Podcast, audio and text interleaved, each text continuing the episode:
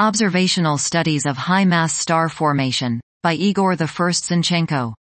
We present a review of observational studies of high-mass star formation, based mainly on our own research.